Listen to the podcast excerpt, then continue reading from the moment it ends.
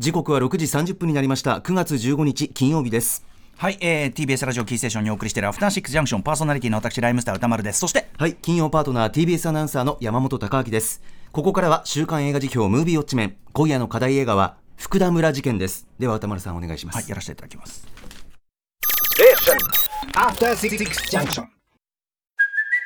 Hey, it's Kaylee Cuoco for Priceline. Ready to go to your happy place for a happy price? Well, why didn't you say so? Just download the Priceline app right now and save up to 60% on hotels. So, whether it's Cousin Kevin's Kazoo concert in Kansas City, go Kevin, or Becky's Bachelorette Bash in Bermuda, you never have to miss a trip ever again. So, download the Priceline app today. Your savings are waiting. Go to your happy place for a happy price. Go to your happy price, Priceline. さあ、ここから私、歌丸がランダムに決まった最新映画を自腹で鑑賞し評論する週刊映画辞表、ムービーウォッチメン。今夜扱うのは、9月1日から劇場公開されているこの作品、福田村事件。鈴木圭一さんの音楽もすごい良かったですね。えー、A やフェイクなど数々のドキュメンタリー作品を手掛けてきた森達也監督初の劇映画。1923年9月1日に発生した関東大震災の混乱の中、実際に起きてしまった虐殺事件。まあでも、そう、9月6日ですからね。もう結構時間経った後に、っていうことなんですよね。えー、虐殺事件、福田村事件を描く。えー、出演は井浦新、田田中玲奈、永山瑛太、えー、東で、いや、東で、いや、ごめんなさい、東で正宏さん、えー、水道橋博士、江本明などでございます。えー、代表的なところを、あ、この、この作品をもう見たよというね、リスナーの皆さんから、えー、メールをいただいております。ありがとうございます。えー、ということで、メールの量は多い。えー、賛否の比率は褒める意見がおよそ7割。主な褒める意見は、今この時代にこの映画が作られたことが良かった。今年最重要作の最重要の一本。えー、扱っている題材は重く、生産だが、劇映画として面白かった。えー、俳優陣が皆素晴らしいなどありました。一方、否定的な意見は、人物描写の掘り下げが浅い。特に虐殺に加担する側の人物たちをもっと掘り下げてほしかった。セリフで説明しすぎている。え、女性の描き方はいかがなものかなどもございました。え、代表的なところをちょっとかいつまんでご紹介しましょう。えーと、ラジオネーム木八郎さん。え、福田村事件。えー、作品について書く前に、えー、新潟での上映館、新潟、えーと、市民映画館、えー、シネウィンドで20年来ボランティアをしていますと、森達也監督が学生時代を過ごした新潟には熱心な森ファンが多いのですが、あ、そうなのね、想像を超えるヒットになってます。えー、1日2回の上映には劇場に入りきれないほどの方が来場し、翌日以降のチケットを買う方が列をなすほど、客層が多彩であり、終わった後も興奮冷めずに語り合う様子が見られます。コロナ禍前でもなかったような盛況が公開後さらに増している状況です。映画館に人が集い、何かが生まれている時間を、グダ村事件を通して再認識する毎日です。あの、大阪のシネヌーボもすごい入ってるって話ですからね。これはまずは喜ばしいことでしょうね。えー、そして長くドキュメンタリーを手がけていた森監督が歴史の事実を大切にしつつもフィクションだからできることをやりきっているなと感涙しました命を奪われた方々実際にいたかもしれない朝鮮雨よりの少女が高らかに自分の名を語る場面、えーね、書いていただいて、殺戮を止められなかった者、殺人者となった者、そして事実を伝えきれなかった報道陣、それぞれの名前を取り戻し、胸を描きくることができたのは劇映画だからこそだと思います。虐殺シーンの抑制の効いた演出、新井春子さん、井上純一さん、佐伯利光さんの共同脚本の熱量に森達也監督の冷静な視座が加わったことで幅広い層に届く作品になったように思います。このバランスって確かにあるかもしれないですね。えー、前半に福田村という閉鎖空間、日本のメタファーと外部から戻ってきた共同体の常識はもう戻れないものの対比を丁寧に見せるからからこそ終盤の虐殺シーンに感情が溢れそうに、えー、田中玲奈さんの浮遊感ある佇まい、インテリ男子の弱さを体現する井浦新さんと豊原康介さん、えー、他人とは思えず、はじめ、えー、俳優陣の充実も突筆特筆心に値しますと。絶望の果てに、それでも人間を信じたくなる見事な一作でしたといったあたりでございます。ありがとうございます。あとちょっとね、本当にあの皆さん、熱いのを送っていただいて、ちょっとあの、時間の関係もあるんで、えっ、ー、と、要約というか、あの、お伝えしますけども、肉と野菜さん、えー、この方在日コリアンでいらっしゃって、その視点で見たと。で、まあ、その、要するに日本、えっと、朝鮮人に間違われて虐殺された日本人の物語であるということで、あの要するにクライマックスの先ほどからね、金曜パートナー、えっと、山本隆明さんとか、私もちょろいと言いましたけど、まあ、瑛太さんのあるセリフに至るまで、まあ、なんというか、そういう問題かみたいな感じで話が進んでいくことみたいなものにこういろいろ思いがありつつですね、えー、まあ、その、瑛太さんのセリフ、監督が一番言いたかったのは伝えたかったそのメッセージはきっとこのセリフなんじゃないでしょうか。えー、なぜ森達也監督が朝鮮人虐殺そのものではなく、日本人が朝鮮人と間違われて殺された福田村時点に焦点を当てたのか、このセリフが物語っていると思います。えー、普通で良心的な日本人の観客の多くはきっと日本人側の登場人物の目線でこの映画を見るでしょうから、あのセリフが刺さるんじゃないでしょうか。どうか刺さっていてくれ、刺さっていてほしいな、みたいなね。えー、あとはですね、まあ、その、非常にこう、なんていうんですかね、えっと、その共同体村という共同体を支配するこう有害な男らし町相撲みたいなものの話、えー、のことも書いていただいてですね。これもすごくあの、えー、なるほどというねことでなその通りだっていうようなことも書いてらっしゃってますし。まあでもあのこの方も女性の描き方についてはちょっと違和感があったりもしたかなみたいなことも書いていただいてます、えー、肉と野菜さんありがとうございます、えー、一方ダメだったという方こちらもご紹介しましょう、えー、鈴木き鈴木キキさんです、えー、福田村事件賛否はあえての日にしようと思います。もちろんこの映画がなければ事件のことを私も知らなかったし普通の人たちが虐殺を起こすことを描いたことは本当に意義深くてこの映画があってよかったと心底思います。あえて非にするのは人物描写のところで不安やすれ違いなどの葛藤を描くときに性愛に回収しすぎていないかと気になったからです。虐殺が起こるまでの過程を時間をとって描いて特に殺す側の村人たちの暮らしが描かれているのは良いのですが何組かのカップルがフィーチャーされてそのカップルの圧力を描くのにみんなセックスに持っていかなくてもいいだろうにと感じました。世の中の人はそんなにセックスに行き着くのかそこに持っていくのがドラマのストーリーとして好ましいのかとあ、えー、アセクシャル傾向のある私には感じられました。ね。えー、でまあいろいろこういうシーンにはちょっとこう違和感を感じたよみたいなことを書いていただいて、えー、その他田中玲奈さん演じる静子の話し方とか表情が甘ったるさがあまりに嘘くさくないかとか女性新聞記者が周囲に立ち向かうのは良いけどそれも何かジャンル学的にパコッと背負わせていないかとか女性の表彰も型にはまっているように思いました、えー、私のような意見の方が他にもいるといいなと思います、まあ、これですね確かにこう性愛に回収されている部分が多いというのは、まあ、おっしゃる通りだと思うしこれはまさにあの脚本の新井春彦さんチームの持ち味の部分かなと思って見てたらあの、えっと、劇場パンフ読んだらね割とあの森監督もそこは完全に森さんたちのあ森あの、えっと、新井さんたちのあのテイストの部分ですなんてことをおっしゃっててまあそうでしょうねっていう感じがしたあたりでございますが。はい。ということで、私も、はい、皆さんありがとうございます。メールね。えー、私も福田村事件テアトル新宿で2回見てまいりました。えー、非常にお客さん入ってました。めちゃくちゃ埋まってました。えー、もちろん、あの、森達也監督が初の劇映画というこのバリューが大きいのもあるでしょうがやはりそれ以上におそらく今の世の中の流れに、えー、やはり心ある方々はですね大きな危惧を抱いているということの表れでもあるのではないかと劇場の雰囲気からも私は感じました、えー、でどんじゃあそれってどんな世の中の流れかといえばということす。いません。映画そのもの行くに行く前にどうしてもやっぱりちょっと前置き長くなりますがしますね、えー、ご存ってかな。あんまりそこを意識したことない方もいらっしゃるかもしれないんで。どんな世の中の流れかといえばそれは当然この番組でもも先日、えー、関東大震災から100年目の9月1日金曜日オープニングトークでがっつりお話したようにこれはね、えーと、おなじみミヤンさんによる非公式書き起こし、えー、していただいてますのでこちらも読んでいただければと思いますが1923年関東大震災後に起こった集団的多発的な朝鮮人中国人に対するあるいはお前何々人だろう的に巻き込まれた日本人の虐殺、えー、が数々起こった。詳しくは毎年お勧めしている加藤直樹さんの9月東京の路上でという名著ありますんでとか、えー、私が、えーと、オープニングでも話したように私が帯を寄せました後藤天音さんによるそれは丘の上から始まったという本などなど非常に、えーと、資料が豊富に出てます。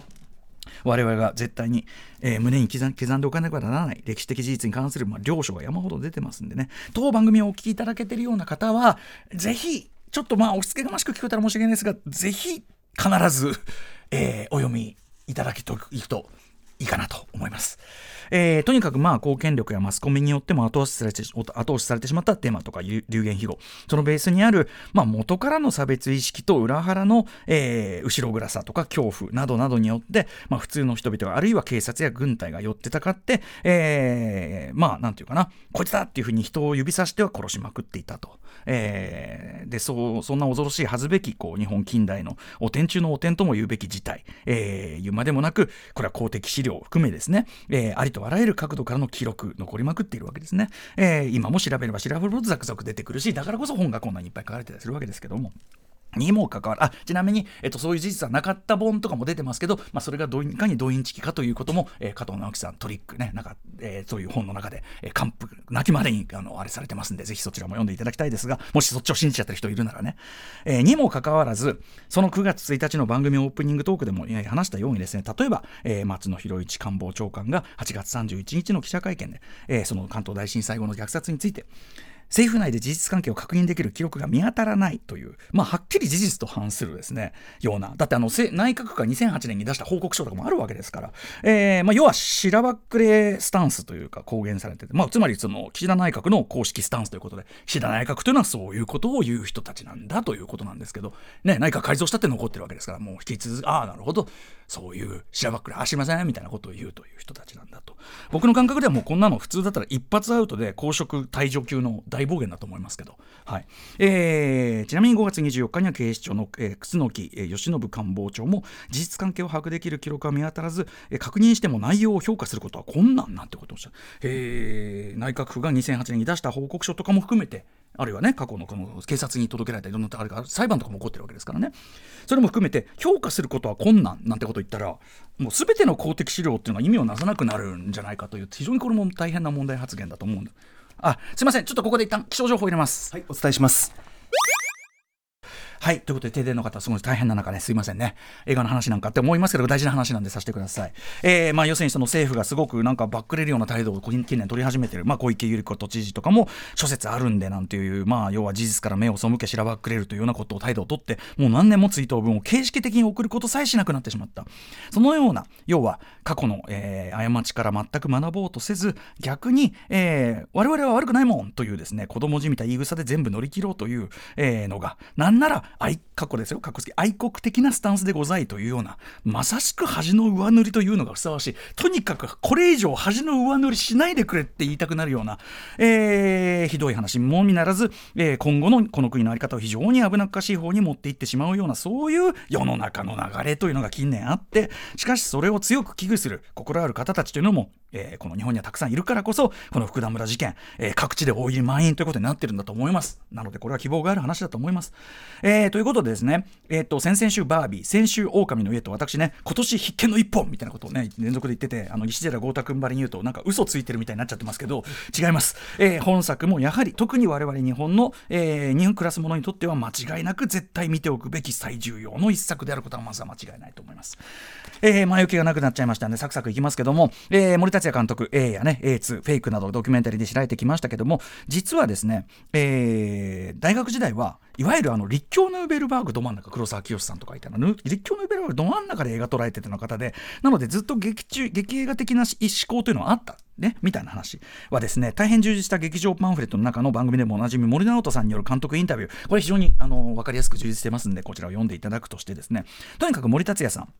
以前からその作品や著述などでですね、えー、普段は心優しい穏やかな人物が、えー、条件が揃ってしまえばとんでもない、えー、凶悪な虐殺行為などをできてしまうのはなぜかというのをというメカニズムを例えば A であれば、まあ、オウム信者たちはもちろんねオウム信者たち一人一人はジェンデルは青年なのにおそらく彼らも命令されればああいうことをやっていただろう。それはなぜかということであるとかそれと同時に、えー、一方でその例えばオウムだったら彼らは極悪人極悪集団なんだから何したっていいんだみたいなね、えー、もう原理原則法律なんかもすっ飛ばしてこうなんかやったっていいんだみたいなそういうそういう風になってしまう社会の心理みたいなものも合わせて、まあ、ずっと考察されてきた。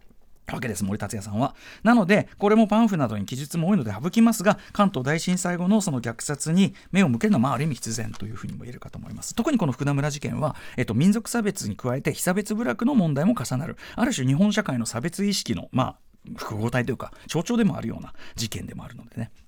で、これのね、え福田村事件については、えー、推薦図書多くなっちゃって申し訳ないけど、えっ、ー、と、辻野弥生さんという方が書かれた、特に現在手に入りやすい、福田村事件、関東大震災、知られざる悲劇、えー、5月消防新社というから出てますんで、えー、こちら、今回の映画見て、えっ、と、ガツンと来たという方、ぜひぜひ必ずこちらも合わせてお読みいただきたい。実際のあの事件の真相、今回は要するにあの中の細かいところはフィクションですから、はい、あの、被害者の方の人物構成とかは元に基づいてますけども、なので、ぜひ元もどういう事件だったかはあの学んでいただきたいんですが、とにかく、え、それ。で、森達也さん、一度は、まあ、これをテレビドキュメンタリーにしようと思ったけど企画が通らず、えー、ただ長編ドキュメンタリー映画にするには存命する当事者もいないのでちょっと弱いということでとりあえず2003年のエッセイ集「えー、世界はもっと豊からし人はもっと優しい」の中の一章としてこれを書いた。でそしたらそれを読んだ、えーと、フォークシンガー中川五郎さんが1923年福田村の虐殺という曲を作った。でそれをたまたま、えー、新井春彦さんとか今回の脚本の新井春彦さんとか井上純一さんがたまたまそれを聞いて映画化を決意したという、え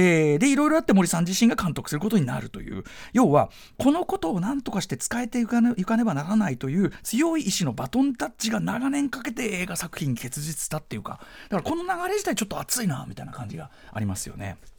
実際、えー、まあなんかさっきも言ったようにですね、あの森達也さんの初劇映画というのが大きなバリューとなって、まあ、資金や客が集めやすくなったところもあるでしょうし、先ほどメールにあった通り、やっぱ、あの、新井さんチームの視点だけではない、やっぱその森達也さんの視点、視座みたいな、えー、ものが入ることで、さらに作品としてのバランスというのが、あの広く見られるには良くなったところも絶対あるでしょうから、えー、これ本当に良かったなというふうに思います。というぐらい、土台となる志に負けないぐらい、ストレートにすごくいい映画になってます。えー、まず、群像劇という形式がですね、この題材に対してとても的確な機能を果たしているのが素晴らしいと思います。えー、要はこの事件の本質に流れている日本社会的なさまざまな歪みの初相というのを多層的多面的に描き出していくことでまさにさっき言ったような普段は善良な普通の人がなぜこんなことをしでかしてしまうのか虐殺が作動する、えー、に至るメカニズムが、まあ、非常にこう浮かび上がってくる作りになっているこれがすごく見事だと思いました。えー、例えば虐殺に直接加担した人たちの中でも、まあ、それもやっぱ僕はもともと悪いもちろん感じ悪いなみたいなたいなのありますよただもともと人をめちゃくちゃ殺す人には見えないじゃないですか。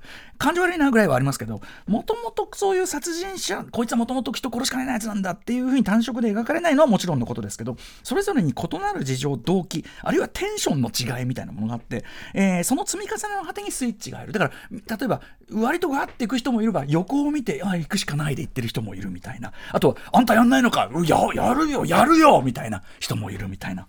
ある人は共同体に対して自分の勇ましさを証明、えー、しなければならないというふうに思い込んだ果てに手を下してしまう、えー、ある人はその例えば進歩的な考え方をするインテリそのものに対する反感がまずベースにある、えー、そこにはひょっとしたら都市と地方の格差の問題というのもあるのかもしれないみたいなそうもあるし。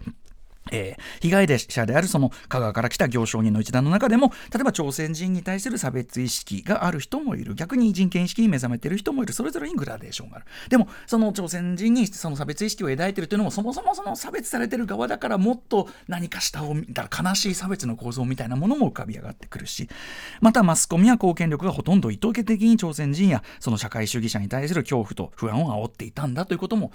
ちゃんとあの、えー、射程に入れている。その背景にあるのは当然日本本の植民地支配であるとか、まあ、政府の思想弾圧、まあ、例えば途中でいわゆる亀戸事件っていうのが描かれるパートも、まあ、短くですが入ってたりして、えー、つまりまさしく当時の世の中の流れ。さっき言いました。今の世の中の流れがやばいって言いました。世の中の流れっていうの責任にもちゃんと、えー、射程が及んでいるところもやっぱさすがと言わざるを得ないあたり、えー、その上でしかし、えー、大変普遍的な問題として浮かび上がってくるのは例えばさっき言ったような共同体に対して勇ましさを証明しなければ一人前と認められない、えー、みたいな。下手すりゃ村八分になってしまうというようなマッチョな同調圧力というやつですね。えー、これ全然続いちゃってますけどね。えー、そしてそれと表裏一体の女性たちの生きづらさみたいなところ。で、そこから比較的距離を置いている人々、例えば、えっ、ー、と、東出正宏さんとか、小室愛さんとか、小室愛さんすっごい良かったですね。えー、田中玲奈さん演じる三者が、えっ、ー、と、性愛に束の間の自由を見出していくような感じでバランスで描かれてると。これまあやっぱり新井晴子さんチームっぽいなと思うような作りだなと思ったら、まあやっぱりあの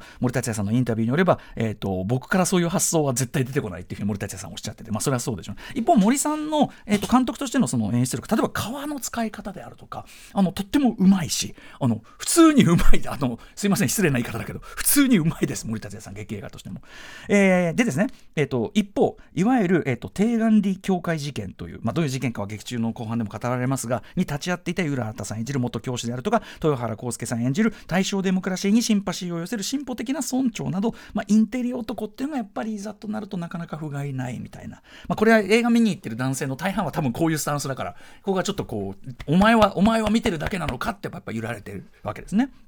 まあ、あの政治的思想的挫折を性的不能感みたいなものに重ねるってこれもすごく原井春彦チームっぽい、まあ、チーム武士っていうあたりなんでしょうかただまあ個人的にはこれはこれでなかなかマッチョな発想じゃないかなっていうふうに思ってたりします。だから先ほどのメールにあった通り何でもかんでもその男女の特に性愛に落としていくっていうとこが今の感覚で言うとそれ自体がちょっとだけ昔っぽいこう男性左翼っていうか感じのなんか構図かなとも思うけどっていうねただまあこうこのいう作劇そのものは、まあ、もちろんなんかあるのは分かりますけどもという感じですかね。えー、ともあれ、まあ、ことが一通り終わってからのあのね豊原さん演じる村長の「俺たちはずっとこの村で生きていかなければ何年だ」ってだから書かないでくれってこれ今の日本社会も全然いる要するにある種の歪みが残ってしまうもうめちゃくちゃリアルなセリフだと思うんですよね。はいえー、客層陣全員素晴らしいです。あとプラスやっぱ森達也さんのここぞという表情を捉える引き出し捉える演出が本当に素晴らしいんだと思いますが、え特に僕ですね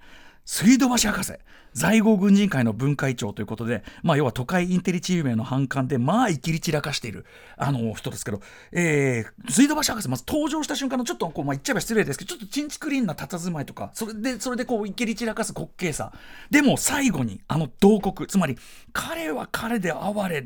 だっていうのが生々しく立ち上がってくる感じ。本当に素晴らしかったです。まあさぞかしご負担だったろうと思います。こんな役やるのは。博士よかったよ。すげえよかった。はい。えー、と思います。とまあこうしてですね日本社会のさまざまなレイヤーさまざまなグラデーションというのを積み重ねながらですね。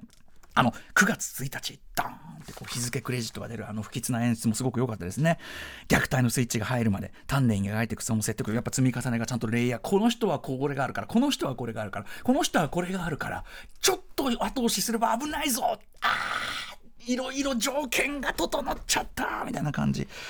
あの元は善意のバトンタッチだったはずの小道具が皮肉に機能するあたり。まあまあ正直どベタではあるけどもでもその元は善意のその民族を超えた交流だったものがという悲しさが際立つので僕はやっぱり、まあ、こういうのもやっぱ映画的演出としてやっぱな、うん、あの僕はちょっと来るものがありましたけどね。で、スイッチが入ってしまってからの、えー、音楽、鈴木一さんの音楽はですね、ここは太鼓がバンバンバンバン鳴り出してですね、祭り感、まあおそらく本当に祭り的な高揚感、祭りの日に日常感みたいなものが入っての、やっぱりこう、ちょっと同行した何かだったんだろう。これも我々条件揃えば、こうなってしまうかもしれない何かというかね、高揚感とともに何かやってしまうということ。えー、そのね、えっ、ー、と、虐殺が始まる直前、ある人物によって放たれる、殺したい人間の命なんてあるの？殺していい人間、ごめんなさい、殺していい人間の命なんかあるのかっていう、えー、先ほど言ったようなレイヤーグラデーションを超えたいろんな事情とかいろんな積み重ねはあるの分かるけどちょっと待てよ。大原則じゃねえのかそれはっていう。普遍的な問い。常に我々は胸に刻まなければいけない。どんな状況であれですねそれはね。はい。えー、我々あるいは我々の子供たちあるいは我々の子孫たちが再び恥ずべき虐殺者恥ずべき卑怯な殺人者にならないしてしまわないためにもまあ、もちろんこの話やっていくあのしていくことは大事ですし、まあ、そういう事実の掘り下げあるいはその事実の考察ですね。やっぱそのドキュメンタリーではできないその各人のその心情的な変化。現実にもいっぱいいるような登場人物たちがいっぱい出てきますんで、えー、特にやっぱりこうしょうもない男たちみたいなところはすっごく息づいちゃってる部分いっぱいあるとこなんで、えー、こういう作品が作られる意義意義めちゃくちゃあるというかあと普通レートに映画としてちゃんと面白いんで、えー、よくできてるんでぜひこれ見ていただきたい。見ていただきたいというのは例えば、えー、村野幸広一官房長官であるとか、えーね、小池百合子さん、ね、東京都知事、東京都知事すぐです、あの都知事から、都庁からすぐあのテテアトル新宿でやってますんで、回数結構いっぱいやってますんで、なんなら僕チケットを取りしましょうか、みたいな感じで、はい。見た上で何言うかちょっと見ものですけど、はい。えー、といったあたりで、えー、万人に、あの、日本に住むクラスものであればですね、もちろんその映画としてのその中の、あの、表現のバランスとかにいろいろご意見あるのはわかるけども、あの、必見であるということには変わりないと思います。えー、福田村事件、ぜひぜひ劇場で落ちてください。さあ、来週の候補作品、8作品、えー、挙げていきます。まず最初の候補はこちら。グランツーリスモ。続いてはこちら。名探偵ポアロ、ベネチアの亡霊。続いてんね、ケネス・ブラナー。えー、3つ目はこちら。アリスとテレスの幻工場。4つ目。ホツレル。5つ目。アステロイドシティ。6つ目。禁じられた遊び。7つ目。ドキュメン、えー、ドドドラキュラデルメルデルメデルデメテル号最後の公開失礼しました、えー、そして最後の候補はリスナーカプセルですえっ、ー、とラジオネーム小言のんべいさん。歌村さんに評論していただきたい作品はヒンターランドですと。面白い。良かったです。サスペンスとしてもよくできていたと思いますが戦争中ではなく戦後も悲惨な国の様子機関兵を取り巻く環境の辛さが描かれていた修作だと思いますということで。あの背景が全て CG で描かれてすごい特殊な映画でもそれが醸す何かみたいなことらしいんですよね。はいということで以上8作品が候補です。レッツガチャタイムということで、えー、引き続きウクライナ、えー、人道支援のために1万円、ね、えー、寄付したいのでですね1万円、えー、余計にもってコンコロリンと回すというのをやっております。はい。えー、2が出ました。あ名探偵ポアロねケネス・ブラナーがね、うん、非常に頑張って非常に人間的なポアロというのを演じているシリーズでございます。以上です。シンプルにまとめていただきます。さえー、っと4か、はい、ほつれるきた、うん、おおなるほど。加藤拓也さんがとほつれる。行ってみましょうか。行ってみよう。日本映画リマン発もいいですね、さあということでもうこの映画を見たよという方々まずねメール募集しております。えー、っと採用された方にはえー、っと歌丸アットマーク TBS.CO.JP 歌丸アットマーク TBS.CO.JP あ採用あのリスナーリスナー枠に採用された方には現金2000円をプレゼントしますね、えーとにかく歌丸アートマーク TBS.CO.JP まで送ってくださいませ、えーあと YouTube のアトロク公式チャンネルで、えー、と音声版がまあ後ほど追って公開されますよというそっちも追ってチェックしてくださいねというのと,、えー、と公式書き起こしね非常に丁寧にねちゃんと意味がちゃんと取るように何言ってんだか分かんねえよみたいなところもあのちゃんと書いてあります。補足とかもしてあります。んでこちらちょっとですね Google からの検索がしづらくなっておりますが、えー、と番組ホームページのリストからなら確実にいけますんでこちらもご参照くださいませ。以上ムービーウォッチメンでした station. After 66 junction.